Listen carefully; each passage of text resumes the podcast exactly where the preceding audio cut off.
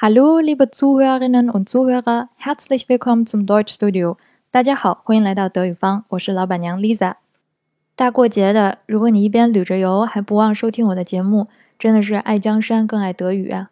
既然你这么爱德语，我就要出道题来考考你了。你知不知道 Wann ist der Nationalfeiertag in Deutschland？德国的国庆节是哪一天呢？Feiertag 是节日的意思。那 Nationalfeiertag 也就是 National Holiday 国庆节。德国的 Nationalfeiertag 跟我们的只差两天，在十月三号。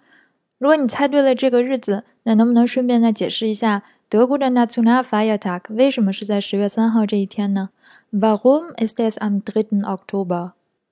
没错，就是因为在一九九零年的这一天。东西两德结束了二战之后长达四十余年的分裂状态，重新统一成了今天的 Deutsche Bundesrepublik 德意志联邦共和国。正因为是庆祝统一，德国的国庆节有一个专门的名字。那你知道德国的国庆叫什么吗？Wie heißt der Deutsche Nationalfeiertag？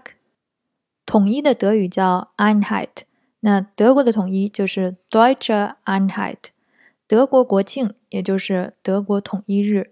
Tag der Deutschen Einheit，相当于英文的 Day of the German Unity。既然是庆祝德国的统一 Deutsche Einheit，我想你一定能够猜到 Wo findet die Feier statt？在哪儿来举办这个庆祝仪式呢？回答正确，就在柏林的 Brandenburger Tor 勃兰登堡门前。